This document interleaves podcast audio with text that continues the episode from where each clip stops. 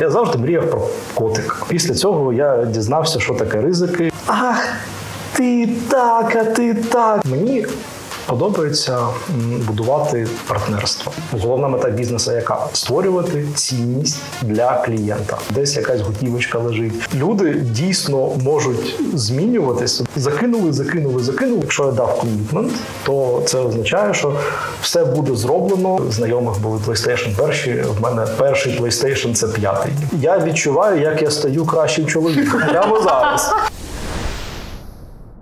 Привіт, мене звати Надія Гульчук. Привіт, я Дмитро Мельникович. І це подкаст відверто про IT. Подкаст про технологічні зміни та людей, які їх творять. І сьогодні ми спілкуємося з нашим гостем Дмитро Гри. Він є виконавчим директором компанії Jabble Job Aggregator. Або просто джубу. Дмитро Гринь, 33 роки. CEO у Jubal Jobs Aggregator. Раніше теж у Jubal працював CTO та Software Engineer. Вважає своєю головною чеснотою відкритість до людей. Має китайську хохлату пухову собаку Пломбір. Мріє про те, щоб Україна стала центром європейського IT, продуктової та стартап-культури. Недавно завів сторінку на Twitter, але поки не впевнений, що там буде. Привіт! Привіт. Цьому подкасті ми хочемо е, вас, керівників компанії, розпакувати більше як людей, бо багато про вас знають як про професіоналів і мало вас знають як людей. Тому мені б хотілося, щоб ми почали з самого початку з дитинства. Можеш розказати, яким воно було теми? сказати дитинство як дитинство, як у всіх, як у всіх в 90-ті, хто народився і зростав в нещодавно став ставшій незалежній Україні. Було багато цікавого, було багато того, що повпливало і впливає е, досі. От, але якось от опинився тут. Тому вважаю, що воно мені дало непоганий потужний старт. А чи можеш ти пригадати той запах, який в тебе асоціювався з дитинством? Я народився в Криму і насправді біля моря на ю на узбережжі проводили час, ходили в гори. От в мене найперша асоціація, найбільш стійка з запахом це буде ялівець. Це де саме в Криму ти народився? В невеличкому селі- селищі міського типу, яке е, комуністичну назву Красногвардійське носить, але місцеві його називають не інакше як Курман за історичною назвою. Але більшість життя в Криму в дитинстві прожив в Сімферополі. Е, матом до тебе наступне питання. Воно пов'язано із твоїми захопленнями і хобі. Чи було в тебе в дитинстві якісь гуртки, які ти дуже любив, або в цілому якісь такі заняття, які приносили тобі дуже багато насолоди? Були, звісно, і вони дуже пов'язані з тим, чим я зараз займаюся. Насправді, з самого дитинства е, ходив і займався в малу академію наук кримську і займався програмуванням. От я якось в сім років побачив комп'ютер у, у друга, який жив поруч. І на цьому комп'ютері з допомогою його батька ми написали якусь програму на Паскалі. Я такий вау, клас! Я тут щось роблю, а там е, звуки, піаніно на екрані, воно таке красиве. Треба більше цьому часу присвятити. От і десь, коли мені було років 10, я почав активно займатися малою академією наук, лекції, ком'юніті, оці роботи, їх захист було дуже цікаво. Тобто, виходить, що ти з самого дитинства пов'язаний з технологіями. Виходить, що так, до того як це стало мейнстрімом. А які ігри ти грав в дитинстві? Doom, Doom 2, звісно, IDDQD, IDKFA, е, герої. Е, Щось більше мій комп'ютер тоді не тягнув. Він в мене був дуже-дуже поважний. е, З 99-го року по 2005 Pentium 166 МГц. Там сильно не пограєш. На п'ятидюймовий дискет. Ні, ну в мене все ж таки був е, десь на місцевому раді, радіоринку е, такий привід для компакт-дисків е, на 12 швидкостей. Ого. Да. Це вже було круто. Це вже це, це, це вже було непогано, але мені це не дуже допомагало, бо комп'ютер все одно сильно нічого не тягнув. Зараз намагаюсь, коли є час, відриватись. Надолужувати те, що не, не сталося.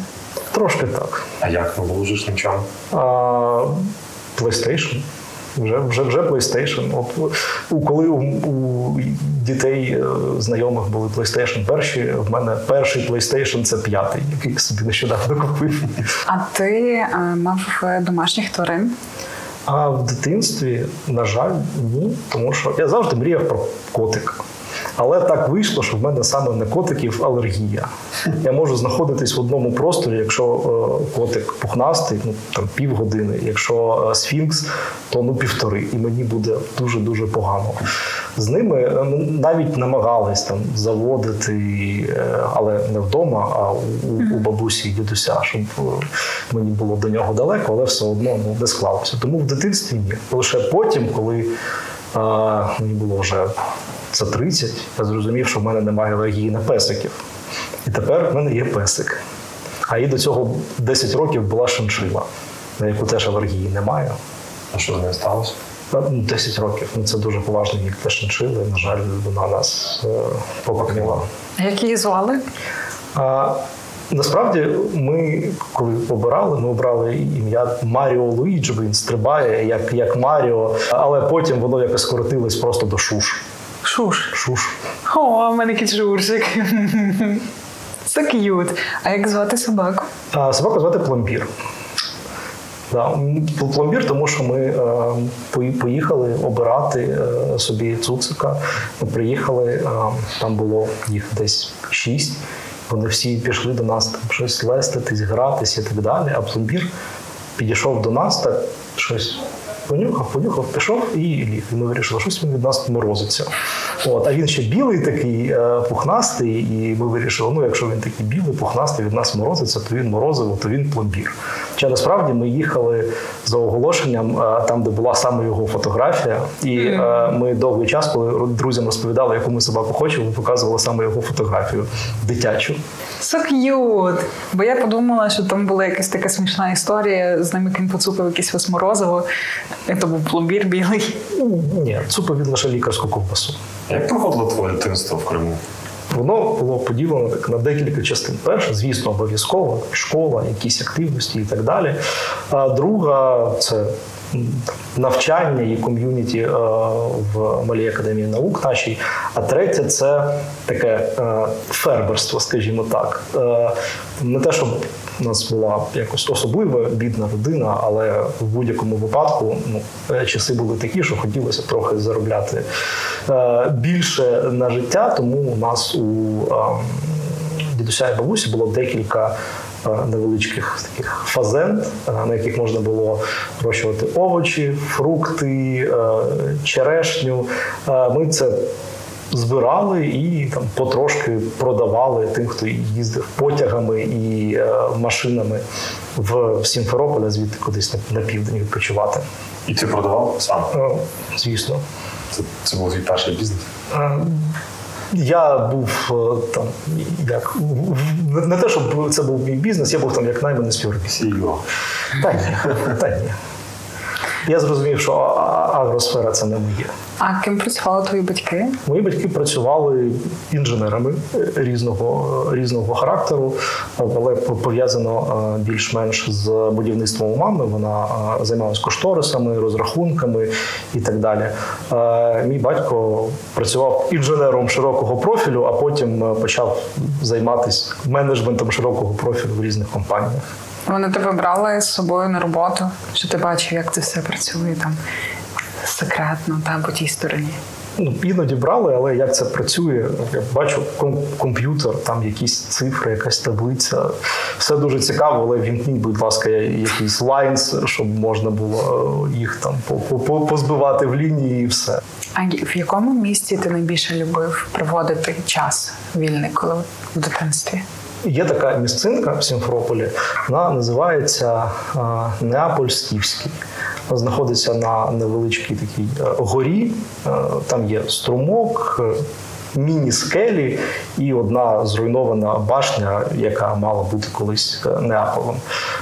Дуже затишне місце, там людей небагато насправді ходить, і чудова природа, тихо, завжди можна там було посидіти. Самому з друзями там поговорити або подумати. Зараз е, мені суб'єктивно здається, що в дитинстві ти був дуже таким чемним хлопчиком. То правда, чи ти був таким трошки може хуліганом? Ні, я, б- я, я був дуже чемним хлопчиком Дуже в дитинстві. Так. А у тебе була якась така історія, про яку тобі ну якось так може трохи соромно говорити або ніяково? Е, була, я тут зроблю ремарку, що коли я був дитиною, я не знав про існування авторського права. Зараз я знаю і його дотримуюсь, звісно, але тоді не знав. Е, і в якийсь момент я вирішив, що ну трохи це був мій перший бізнес, що трохи треба заробляти гроші. Е, і почав займатися тим, що переписував ігри е, з прокатних дисків на інші і їх розповсюджував. От і в один момент я взяв в прокаті диск з грою Arcanum of Streamworks and Magic Obscura, яка виявилась трошечки битвою, яку неможливо було пройти через якийсь там баг. Я зробив декілька копій і їх е, розпродав. От е, після цього я дізнався, що таке ризики, що таке рефанд, е, і що бізнес це не так просто, і його іноді треба закривати, коли він стає збитковим. Тебе прийшли клієнти, які не пройшли гру. До мене прийшли клієнти, які не змогли пройти гру, пояснили, чому це так. Я був дуже чемним хлопчиком. Ми домовилися. Я, звісно, повернув їм гроші. Мій PNL пішов в мінус і вирішив шукати себе в чомусь іншому. Так я зрозумів, що рітейл це не моє. Ну, Я подозрюю, що прокатні диски теж були не дуже оригінальні. Ну це звісно, це звісно. А ти читав в дитинстві? Любив? Е, Дуже багато насправді. Е, часто їздили до е, бабусі і дідуся. І коли мені там не було чим себе зайняти, була величезна бібліотека з абсолютно різних книг, більшості своїх радянських. Я перечитав там майже все, е, до чого зміг е, дотягтись. От е, щось нове цікаве ходив, купував на книжковий ринок місцевий, але багато в дитинстві було такого трошечки зараз думаю дивного. І як закалялась сталь і інші історії, ну бо вони були у всіх бібліотеках, але так читав багато. А що таке запам'яталось найбільше з книжок? Якщо казати про дитинство, мабуть, е, я володаря перснів почитав всього. От і він мені щось так е, запав в душу і здавався чудовою книгою. Абсолютно. Я навіть думав його якось перечитати зараз, але все таки руки не дійшли. А у школі можеш трішки розказати про своє шкільне життя, яким воно було? Я ж був дуже чемним хлопчиком, тому е, я Не гарно вчився. Десь класу до 9-го не прогулював. Десь класу з 9-го вже там стали інші пріоритети. Треба було займатися навчанням не імені е, шкільного атестату, а імені майбутнього. Майбутнього да, вступу в університет, підготовки вже до якоїсь кар'єри і так далі. Любив математику, любив фізику. Фізику любив аж до третього курсу університету. А, власне, ну, це, мабуть, головне. У гуманітарній дисципліні вчив, але так, не дуже, не дуже в захваті був. А ти так наголосив, що фізику любив до третього курсу. А потім що сталося? А потім я пройшов університетський курс фізики і не дуже вдало з третьої спроби здав екзамен. І якось так мені з цим було сумно. І не захотілося більше цим займатися. Та й насправді я тоді вже розумів, що моя подальша кар'єра з фізикою не буде пов'язана. А ти тоді вже для себе мав ясність, в яку, в яку сферу ти хочеш йти, чим ти хочеш займатися, яким бути? Я почав працювати в Джуву після першого курсу свого. І тобто, коли я з третьої перездачі здавав фізику, це ж було не просто так, що я її не вивчив і так далі. Я вже зрозумів, що ну. Навчання в університеті це чудово, воно там мені дає е, базові знання, воно мені дає нетворк і так далі. Але я там вже два роки як будую кар'єру, розумію, що я хочу бути розробником. Спойлер, я потім перестав бути розробником. Але все ж таки, да, я, я тоді вже розумів це. Як ти обирав університет? КПІ це найбільший університет в Україні. Мабуть, найкраще має бути там навчання, бо це ж політехнічний інститут. Е, якось так. Тобто, насправді я обирав між е, Севастопольським, е, Харківським національним е, і КПІ. Е, КПІ мене якось атмосфер, атмосферу. Я думаю, це великий вуз, там купа людей, там все має бути класно. Я приїхав, це великий вуз, там купа людей, черги на вступ, студмістечко. І він мене якось купив атмосферою. І я прям е, там одразу і залишив оригінали, оригінали документів тоді. А як тобі в цілому було навчання? Як воно тобі проживалося? Навчання само по собі це абсолютно чудова пора в житті, але ну, якщо зовсім чесно, я був трошечки розчарований саме якістю навчання. Да? Я знаю від людей, з якими зараз спілкуюся, які там до нас навіть приходять працювати, що зараз ситуація покращилась, і навчальні програми вони стали більш актуальними. Там є реальні знання, які можна застосовувати у житті. Коли вчився я, було багато такого, що ну, не дуже практичне і не дуже актуальне до сьогодення. Наприклад, ми вчилися проєктувати суперкомп'ютери е, за схемами якихось там 70-х років.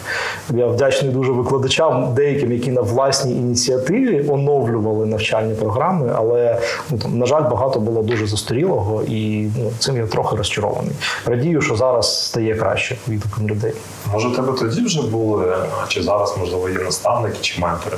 Насправді, от ні- ніколи ніколи не було а, ні наставника, ні ментора. Як такого, у мене завжди чомусь ця історія працювала через ком'юніті. Як в школі це було ком'юніті людей в Малій академії наук, ми ж там спілкувались про наші думки, проекти, ідеї, там як їх робити і так далі. І воно далі якось е, так в мене в форматі ком'юніті працює. У мене є чудові друзі, чудові колеги, з якими ми е, розмовляємо про ідеї, думки, нові проекти, що робити, як робити. Але там ніхто таку роль ну, наставника на себе не бере. Ми Як е, група абсолютно рівних людей між собою. Ну тобто, виходить, ти нікого не менториш. Я менторю деяких людей в організації. Без цього без цього ніяк. е, Але окремо роль ментора ну, не грав ніколи. А тобі було би цікаво, і чи в цілому ти відкритий до такого, якби до тебе людина ззовні, не з компанії постукалася? Мабуть, було б цікаво.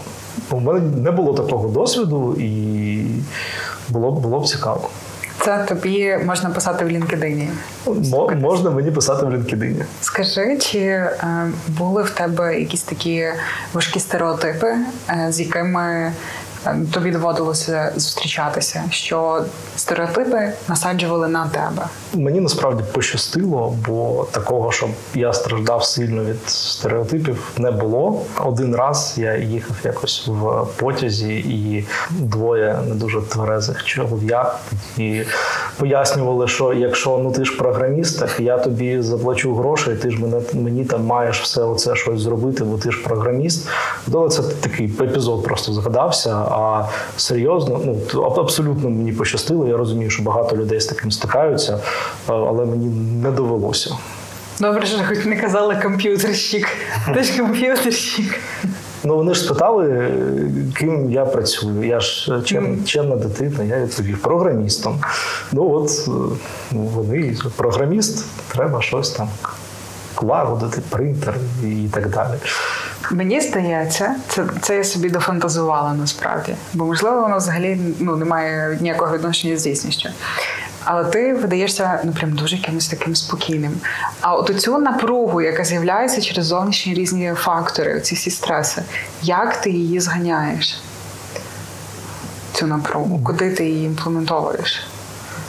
Беру песик і йду гуляти кудись. Ну а іноді, коли в мене є натхнення, я не дуже систематично займаюся спортом, а саме бігаю, просто щоб провітрити якось голову. Так, гуляю, е, можу збиратись в. Якісь настільні ігри грати з друзями, а настільні ігри це така штука, що там хочеш, не хочеш, воно все буде так. Ах, ти так, а ти так, там така серйозна конкуренція, і от якась напруга і агресія навіть вона виходить в такий ну дуже ігровий спосіб, і це прикольно. Це в що ви граєте? А, якщо взяти так, ну, у мене така стопка на столу буде стояти вдома. Якщо взяти найбільш е, поюзану таку зі стертими картами Seven Wonders, Сім чудес. Е, Дуже класна гра е, від двох до семи людей е, з- дозволяє збиратись кожен, може кожен тиждень і кльово, е, кльова реіграбельність. Клас. А ти розповідав, що ти вже навчав, навчаючись, пішов працювати. Розкажи про як ти шукав собі першу роботу. Я свою першу роботу знайшов е, через Newsgroups е, внутрішні студмістечка КПІ, оскільки е, моя перша робота це моя наявна робота в Джубл, да, вже 16 років. Співзасновники вчились теж в КПІ і насправді жили в тому самому гуртожитку, що і я. Вони запостили в цю ньюзгрупу оголошення. Ми шукаємо там розробника і так далі. Ну, о, звучить цікаво. Взяв, відправив листа, там замість резюме було щось три строчки. Я такий, такий, я там щось оце, оце робив, писав. Мене покликали поспілкуватись. Ми поспілкувались, і е, здається, що за 10 хвилин. е, Розмови в коридорі, бо тоді у- у- офіс там був такий надмаленький. Мене там залишили посидіти, вийшли на 10 хвилин в- коридор порадитись, і я отримав офер. Ну так зразу. От так зразу. У мене в зв'язку з цим є питання від партнера Укрсиббанку, партнера нашого подкасту. А, як ти уявляв, можливо, і зараз що уявляєш, роботодавця мрії? І на що, крім грошової винагороди, тобі важливо звернути увагу? Найбільш важлива річ в компанії це а, культура відносин між, між людьми для мене. Це навіть важливіше, ніж будь-які гроші, бо а, якщо культура відносин не підходить людині, то робота перетворюється на нескінченний цикл страждання. І для мене ідеальна культура відносин це відкритість і спілкування не лише між ролями професіонал-професіонал, а між людьми. Бо е, особисті відносини, які будуються, і якщо компанія це, це підтримує, вони допомагають дуже сильно і покращити якість життя, і підвищити ефективність роботи. Знаєш, то відповідь десь перегукується з е, тими цінностями, які сповідує наш партнер Укрсиббанк і Paribas Group. Вони в роботі з працівниками в першу чергу орієнтуються на досвід. І е, для них важливий людський капітал як такий та етика і інклюзія. Я дуже радий насправді це чути, бо я е, вже багато років е, користуюсь послугами У- Укрсіббанку, персонального банкінгу і дуже задоволений. У мене питання пов'язане з твоєю персональною мотивацією. Та ми знаємо, що е, мотивація, яка йде зсередини, коли ти чітко розумієш, на що ти робиш, то вона є ну більш якісна, та вона йде вдовго. Ця мотивація для тебе є про що? Що ти хочеш досягнути? Мені подобається будувати партнерство. Да, от е, не хочеться навіть е, зробити в першу чергу якийсь там кльовий продукт, да, чи заробити якусь там суму грошей. Мені подобається будувати партнерства, які працюють. Коли я бачу, що з моєю допомогою люди об'єднуються в якісь команди і роблять якісь спільні речі, а не сидять як сичі десь там окремо в, в кімнатках. От це мене це мене дуже мотивує. Насправді зараз більше за все. А сама от спільнотність для тебе це про що? Це про людяність, бо людина не може існувати без спільноти. Якими ти спільнотами можеш пишатися партнерством, які ти побудував? Можу сказати, що я пишаюсь спільнотою, вона не дуже велика, але тим не менше я пишаюсь спільнотою, якою є наша родина. Я 12 років, ну, зараз 23 Ну, май, значить, майже 12 років е, одружений, і у нас насправді чудові відносини. І навколо нашої, і навколо нашої родини є спільнота друзів, яка е, дуже. Дуже різ, різно, різнобійна, да, там люди не схожі на себе, але ми навколо нашої родини їх об'єднуємо в якусь таку цікаву компанію. От, звісно, е, я пишаюся командою, яка, яка у нас працює в Джубл. Бо люди приходять, класні люди, гарні, ну, гарні специ. Вони приходять і залишаються на багато-багато років. І ти в цій історії яку роль виконував? Оскільки я да, в, в родині у нас рівноцінне партнерство, і ми вдвох об'єднуємо навколо себе людей в, в роботі. Е, я так па- пафосно скажу, е, як- якусь роль такого провідника культури, може, да? ну, оскільки я все ж таки 16 років, там майже від самого е, початку існування компанії знаходжуся, от якогось провідника культури, навколо якого, в тому числі навколо якого, не лише навколо мене, звісно, але люди збиралися. Як старішина. Приходить новий, до тебе ведуть, сідаєш напроти. Да, тільки тільки борода росте. Тягнеш таку велику люльку, напевно. Е, Мені, мені, колись под- под- подарували колег таку люльку. Я, я, я, не, я не, не користувався, але вона в мене є. З люлькою варто поїхати в гори, сісти під якусь річку, де набуватися. Да, було б непогано. До речі, ти ну, в Криму гори були, я так розумію. Зараз Були. ти в гори їздиш, Карпати, наприклад. За, зараз не їжджу. Насправді, з початку е, Великої війни нікуди, ні, нікуди не їздив і може якось воно вийде. Сподіваюсь, в Кримський поїхати. Теж на це дуже надіюся. А, скажи своєю роботою сьогоднішньою. Розкажи більше про неї. Що це за компанія, чим вона займається? Ми в Джувел робимо сервіс пошуку роботи. Це агрегатор, мета якого чому агрегатор? Загрегувати, зібрати в одному місці всі вакансії в інтернеті, до яких можна дотягнутись, і людям, що шукають роботу, про них розповісти, да, підказати, що вони є, що вони існують, бо не можна зайти на 140 тисяч сайтів і на кожному подивитись вакансії. А у нас це можна зробити. Ми починали, звісно, працювати в Україні е, в 2006-му, але починаючи з 2009-го е, виходили на е, різні ринки і зараз працюємо на 69 країн. На вашому ресурсі розміщені переважно it можливості. Величезну кількість вакансій, тому що 140 тисяч сайтів. Ми їх всі собі зібрали, і там, звісно, будуть не лише IT, там буде та будь-що. У нас на сайті можна знайти вакансії стрільців в ЗСУ зараз. А можна знайти вакансії водіїв десь в Калькутті. Тому все, все є. Це дуже різнопланово. Клас! А як м, я просто намагаюся зрозуміти. А якщо, наприклад, на тому сайті, з якого ви взяли інформацію, вже вона не актуальна? Е, Ми це перевіряємо. У нас е, пошукові роботи на постійній основі сканують, моніторять, дивляться, якщо там щось вакансія зникла, змінився текст, не знаю, з'явилась плашка. Вибачайте, закрито більше не приймаємо. Це все у нас автоматично теж видаляється, щоб мене нікого не вводити. Цікаво. Це дуже спрощує життя насправді пошукачів. А яка подія стала для тебе таким? Ну, це не, не переломний момент, це більше такий момент, коли ти зрозумів, я рухаюсь правильно, я молодець.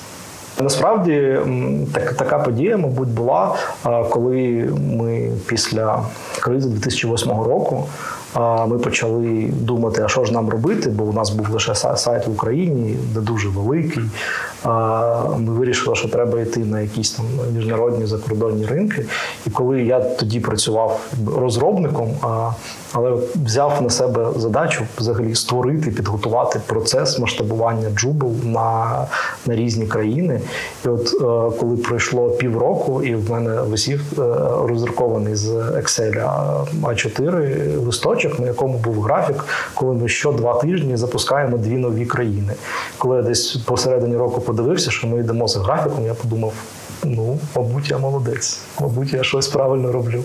Скажи на позиції керівника, а, у тебе, напевно, таке виникало. Це мікроменеджмент. Як ти до цього ставишся? Чи, чи до тебе таке використовувалось колись? І, і, і до мене використовувалося. Я використовував. Ну це ж е, неможливо бути менеджером, мабуть, і не пройти цей етап. Да? І навіть в навіть зрілий, успішний менеджер він розуміє, що в нього є різний інструментарій, і колись мікроменеджмент це нормально до нього вдаватись. Коли я тільки почав свою менеджерську роботу, звісно, в мене 100% практики було було мікроменеджментом. Да, з часом, ну звісно, там є якийсь зворотній зв'язок, якось потім розуміння, що воно може бути не завжди і не дуже ефективно. І зараз там в мене ну 2% моєї роботи менеджерської це і мікроменеджмент, але ну це нормальна нормальна історія. Люди до неї тяжіють, вона іноді дійсно там потрібна. А, іноді за це дякують. От мені там два тижні тому прийшов колега, каже: ну та це мікроменеджмент, але це те, що треба. Я тобі дякую. Це вже, напевно, більше наставництво, мені здається. Може бути. Якщо дякують. Ну, бо якщо мікроменеджмент, то це не дякують. Там, Боже, лиш би не- чіпав. Ні, ну це, це просто там певний рівень усвідомлення, що так дійсно зараз це допомогло. Окей, Типу, далі цього не буде, теж окей. Як ви працюєте командою? Яка у вас є культура? Ми командою намагаємось працювати в ну, над якимись важливими речами, над якимись проектами. Ми намагаємось працювати як, як рівні, не як я прийшов, сказав, так буде і так далі. Бо ну а мене на все не вистачить. е, Б, ну треба ж людям теж давати розважатися. Да? Іноді. От тому ми працюємо як рівні. У нас команда там менеджерська, топ-менеджерська в, в Джубл достатньо велика. Це там більше десятка людей. І ми на якісь важливі речі збираємось в підкоманди, е, які пропрацьовують все, що необхідно, діляться, отримують зворотній зв'язок і приймають рішення.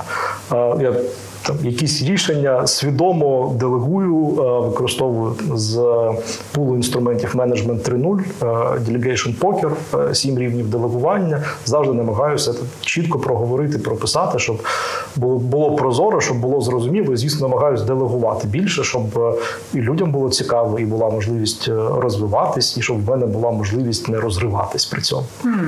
А ти віриш взагалі в горизонтальні компанії? А що таке горизонтальні компанії? Ну, знаєш, таке но- новомодне явище бірюзові компанії. Горизонтальні. Я не знайомий з бірюзовими компаніями, з жодною. Чув розповіді теоретичні, звісно, читав книжки. Мені здається, що десь після певного розміру. Це створити ну дуже важко, але знову ж таки, можливо, це просто через мою там, певну неосвіченість в цьому питанні. Ну не бачив. Маленькі може бути, великі важко уявити. А який найцінніший урок тобі дала твоя команда? Моя команда найцінніший урок, мабуть, в тому, що люди дійсно можуть змінюватися. Дуже контроверсійна тема. Люди не міняються, люди міняються. Я вважаю, що люди міняються, якщо вони цього дійсно хочуть.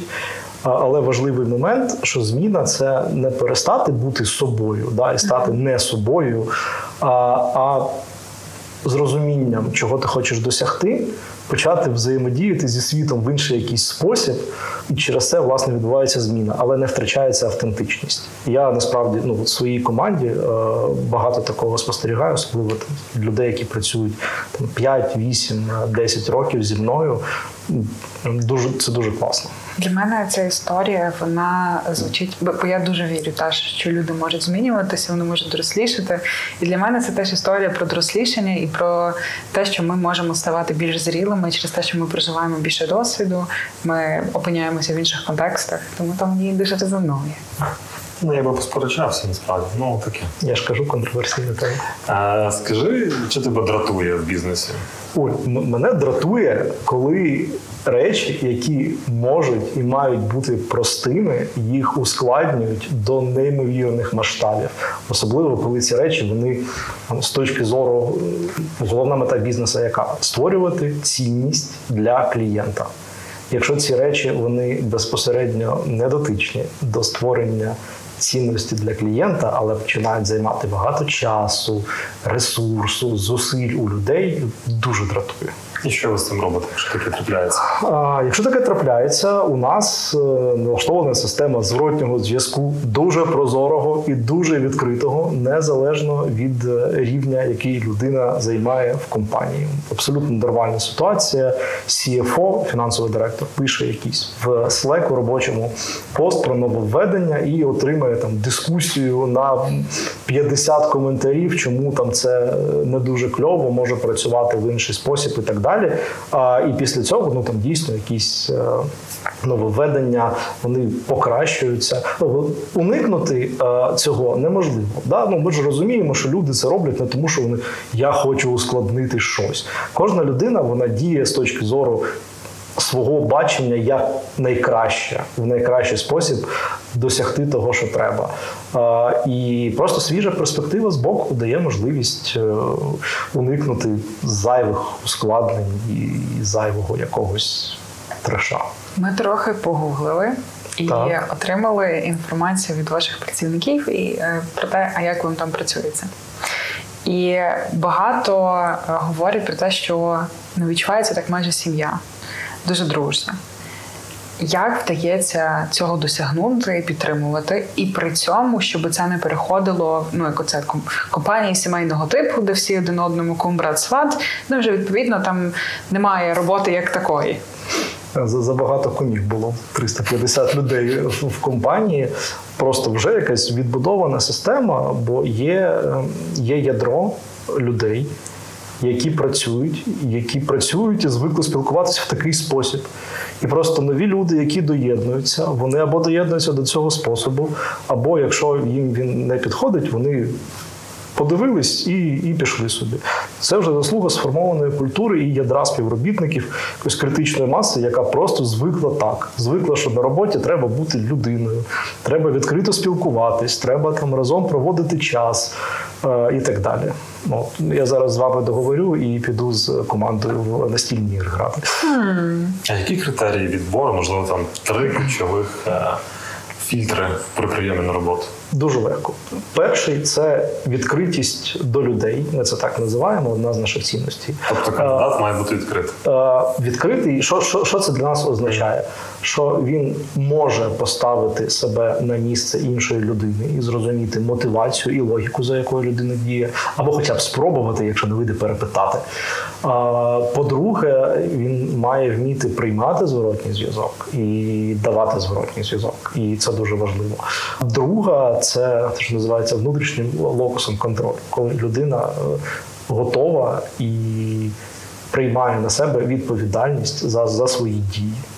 А, тобто я щось зробив, я не шукаю винних, е, точніше, я може і шукаю винних, але я шукаю винних серед себе в тому числі. От і третє це навчання, е, орієнтація на розвиток, а не на те, щоб зафіксуватись в якомусь стані і, і там сидіти. Це ключові речі. А чи були ситуації, коли хтось з співробітників ну там дуже дуже факапив або дратував когось іншим, ну когось своїх колег? Чи були такі ситуації? І якщо були, то як з цим справлялися? Сьогодні чи взагалі? Загалом. Що було сьогодні? Я, я не знаю, я, я у відпустці. Я сьогодні, я сьогодні не був на роботі, не можу відповісти на це питання. Ну, загалом, звісно, були такі ситуації бувають. Вони в, будь-якій великій компанії трапляються, їх не можна уникнути. Розбираємось індивідуально, підключаємо там. Когось в ролі медіатора, щоб вичерпати конфлікт.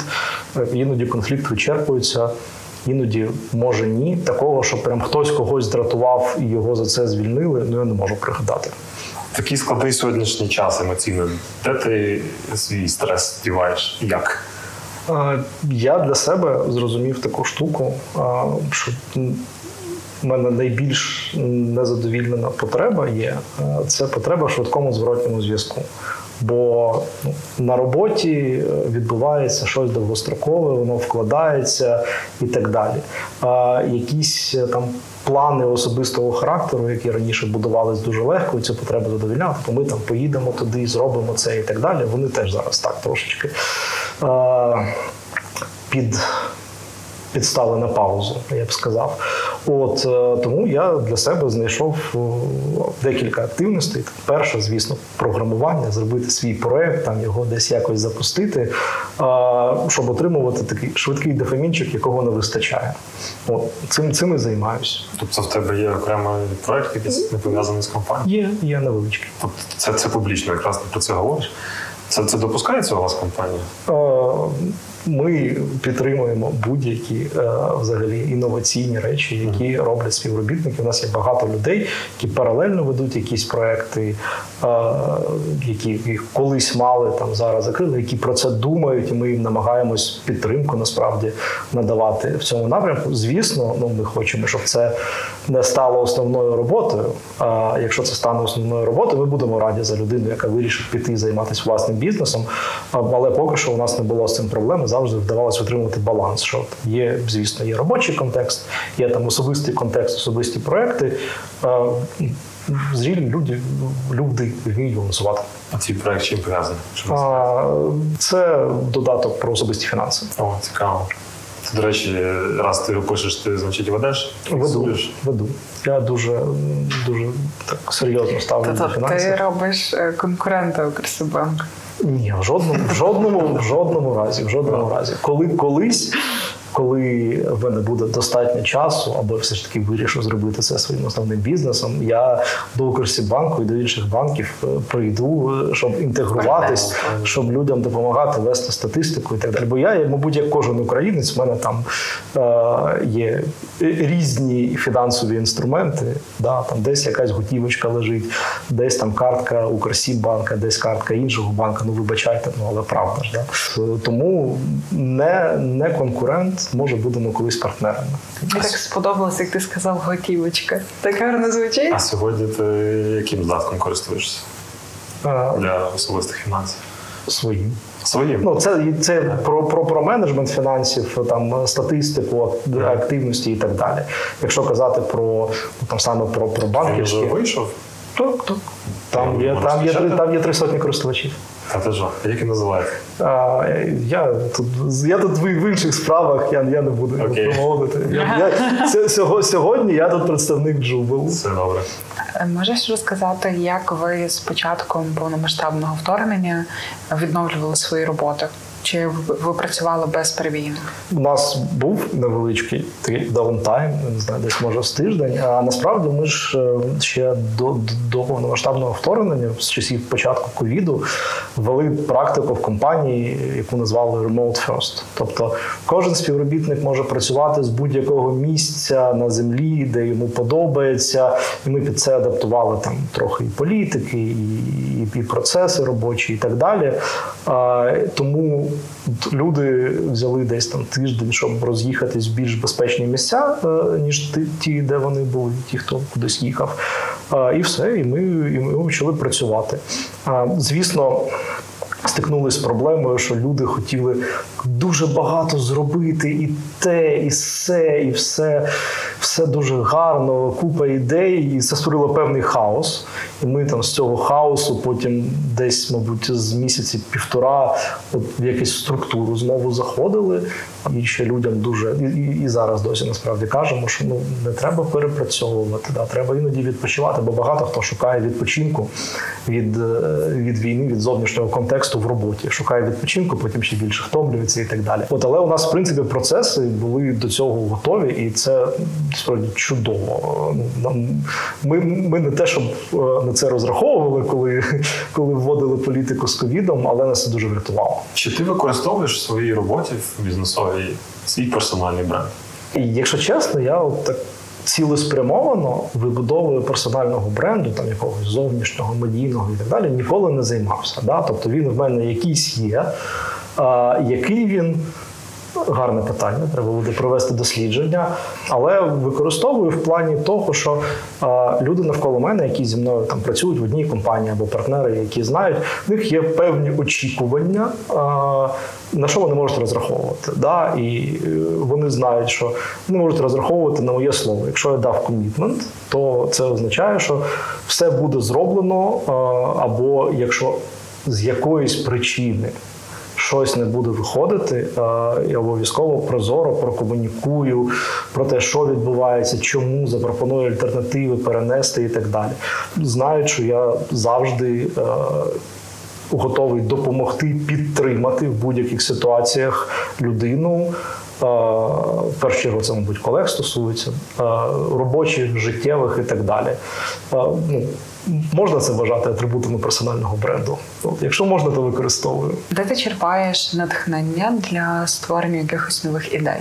в спілкуванні з людьми.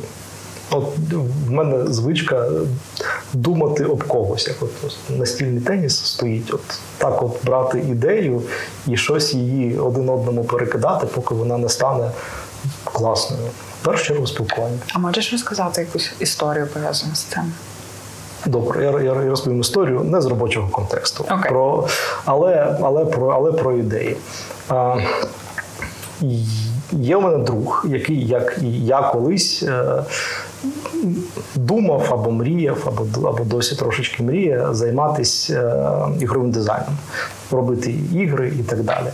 А, ми з ним певний час тому просто for fun, почали робити невеличкий текстовий квест. Да? Ми згадали, от раніше були часи, були квести в тексті, на питання відповідаєш, щось там стається. І з думки зробимо текстовий квест, треба відповідати на питання. Ми разом трошечки побрейнштормивши, погравшись спочатку зі своєю уявою, потім вже з чат GPT, зробили таку е, кооперативну гру е, компанійську, де ти граєш за героя, який може зробити правильний або неправильний вибір. А якщо вибір правильний, герой йде далі. Якщо неправильний, він в якийсь дуже прошелепкуватий спосіб помирає. А, а потім на базі цього ми так трошечки подумавши, е, створили ще е, таку кооперативну застільну гру, де той, хто помирає, е, має щось е, пити. Да? От, е, і так, от, від думки просто хочеться, хочеться якусь гру текстовий квест. Ми так один одному закинули, закинули, закинули, додали зараз. е, Написали промпти для чат GPT. Він українську, звісно, знає так собі, але, але займаємось цим. То ви зробили нову Drinking Game. Е, Зробили. Вона, вона, ще, вона ще не в релізі, але, але ми її зробили. Але вже регулярно випиваємо. Ще, ще, ще ні. Ще ні. Ми ж не можемо самі тестувати ігри. Для, для ігор потрібні окремі бета-тестери. Ти починав свою кар'єру з е, розробника в компанії. І сьогодні ти є CEO. Ти можеш поділитися, якими були твої алгоритми дій до того, що ти рухався так по кар'єрній драбині? Плюс-мінус, як у Джима Керрі. Завжди кажи так. Ти хочеш себе спробувати в ролі менеджера? Так, хочу. Не хочеш піти і вивчити якусь абсолютно нову для себе штуку? Так, хочу. Насправді я так е, завжди казав і вважав, що мені пощастило, да, що от є якась така вдача. А потім я книжечку прочитав. Е, дуже важко її знайти в папері, чомусь я не знаю. Автор Річард Вайсман Називається вона Як спіймати вдачу. І пояснює він там таку концепцію, що вдача це не просто так, це люди, які от в якийсь спосіб е, встигають помічати і активувати можливості. Да? І, цим, і цим можна займатися, і на цьому можна фокусуватись. От тому я замість того, щоб мені просто пощастило, як я казав раніше, тепер кажу, що як у Джима Керрі, завжди кажи так. Я думаю, що тут не лише варто вміти помічати, але напевно якась сміливість е, прийняти і робити перший крок. Бо кожна можливість це по суті зміни частково, а ми ж не любимо зміни. Нас це завжди щось. не, не любимо, не любимо, але іноді доводиться. От в твоєму випадку це було як. е, Ну, як це було взагалі? От ти готовий був на зміни кожен раз? Ні, звісно. І, і що тебе спонукало тоді приймати рішення? Я завжди е, так вважав, що ну, не, не можна, може навіть трохи боявся, да, за- застрягти на якомусь е, рівні і не рухатись, і, і не розвиватись. То я не хотів, щоб мені стало сумно, і не хотів, щоб мені е, було. е, От є, є термін bore, bore out. Як burnout – від великого навантаження, а bore out – це від того, що ти вже все знаєш, тобі не цікаво. Я от хотів цього завжди уникнути, і це мені давало е, енергію на те, щоб щось змінювати. Да? То цікавість. А тобі цікаво зараз? Зараз неймовірно цікаво. Тобто цей етап ще не настав, коли тобі стане. Ще, ще, ще не настав. Ще дуже дуже багато роботи насправді до, до того, щоб сказати, я тут все зробив. Можна переходити кудись далі. Окей, можливо, у тебе було в історії е, твого управлінського досвіду е, люди, які, з якими ти часто взаємодіяв, і вони тебе не розуміли там або покапали постійно. І як ти виходиш з цих ситуацій? Спочатку я завжди застосовую ненасильницьку комунікацію. Я намагаюся зрозуміти людину, в певний спосіб доносити свої думки, намагатися зрозуміти емоції, потреби. Допомагає не завжди.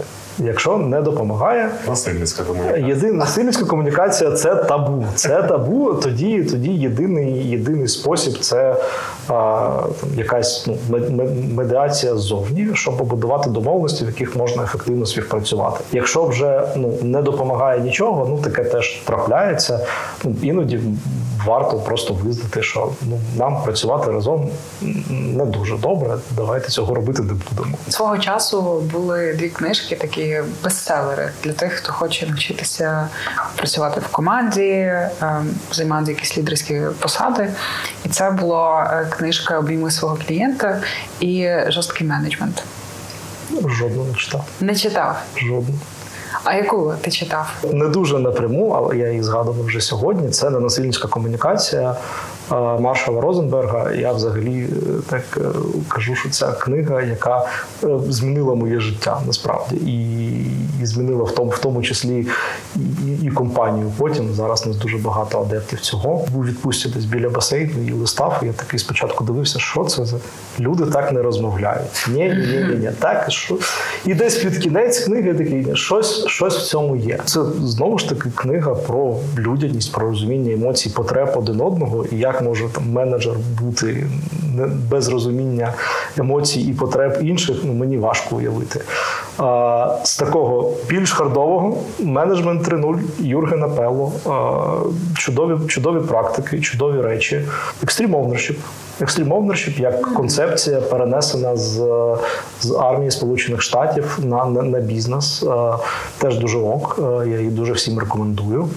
Це українська українською називається абсолютна відповідальність. Я не знаю, я, я англійську читав. Я не знаю про то. Там про морпіха. Там про морпі... Да, я, я, я, я, я, я читаю книжку, і там написано плюс-мінус наступне. Ця книга вам допоможе стати кращим керівником, кращим співробітником і навіть кращим чоловіком. Я такий чудово.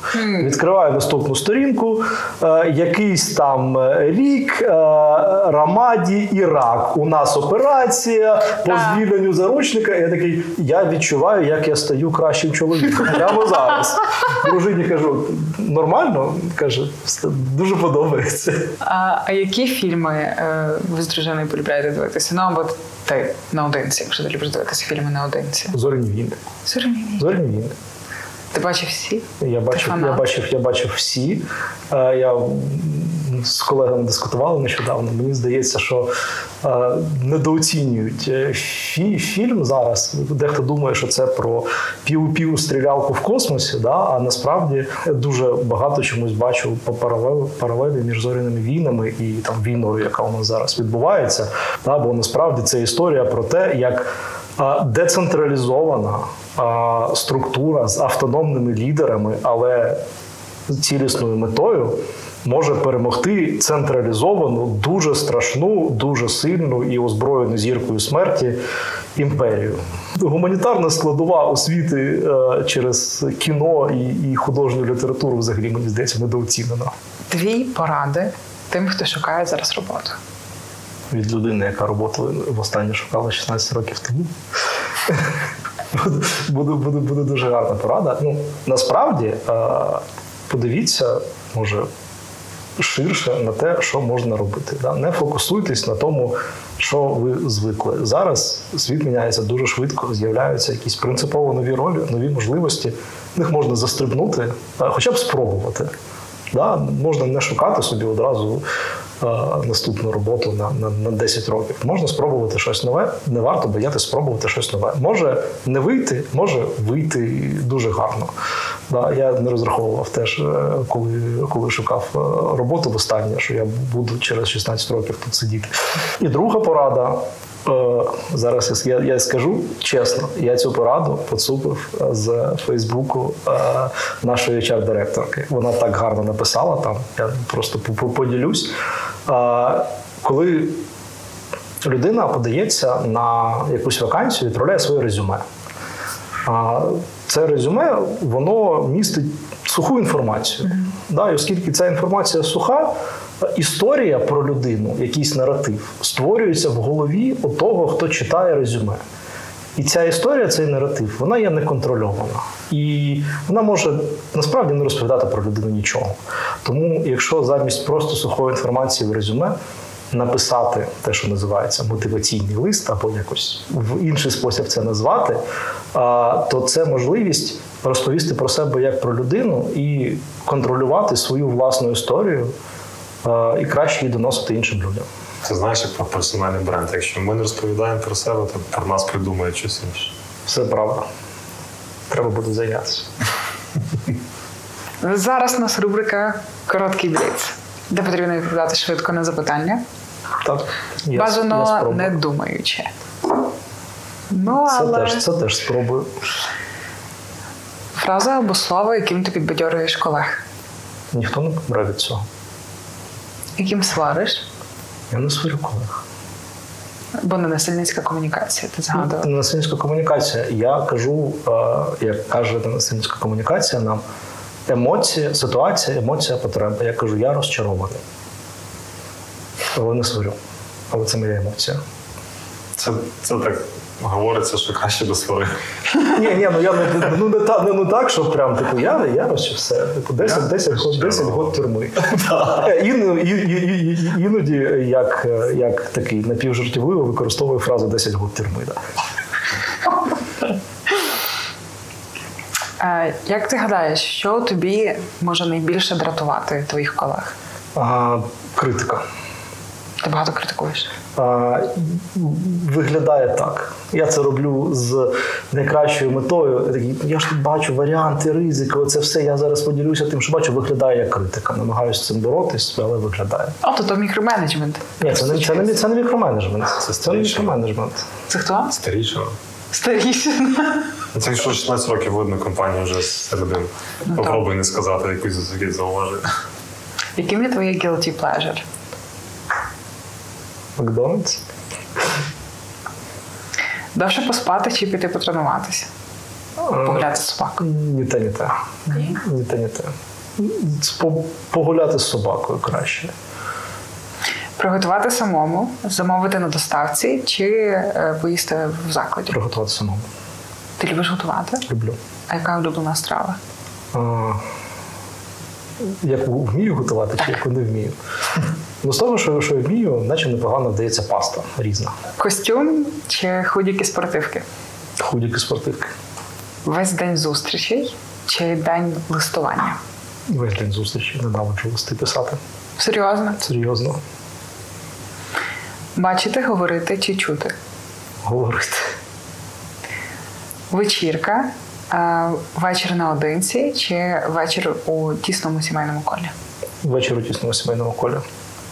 Який твій улюблений читміл? Я ж казав вже Макдональдс. То тебе і читміл, і guilty pleasure. І читміло guilty pleasure. І ще така фіналочка. Е, який трек ти слухав по дорозі сюди? Група тимчасова назва. А, трек, не пам'ятаю, що він грав конкретно. Мабуть, бути соняшником. Ой, гарно дякую. Це був подкаст відверто про IT. І в гостях у нас був Дмитро Гринь, який є виконавчим директором компанії Jooble Job Aggregator. Або просто Jooble. Або просто Jooble. Проєкт відверто про IT створено асоціацією IT Ukraine спільно з Urban Space Radio. А генеральним партнером проекту відверто про IT є Укрсибанк BNP Paribas Group. Ставте лайки, ставте дзвіночок, пишіть коментарі, підписуйтесь на наш канал і до зустрічі в нових епізодах. Па-па!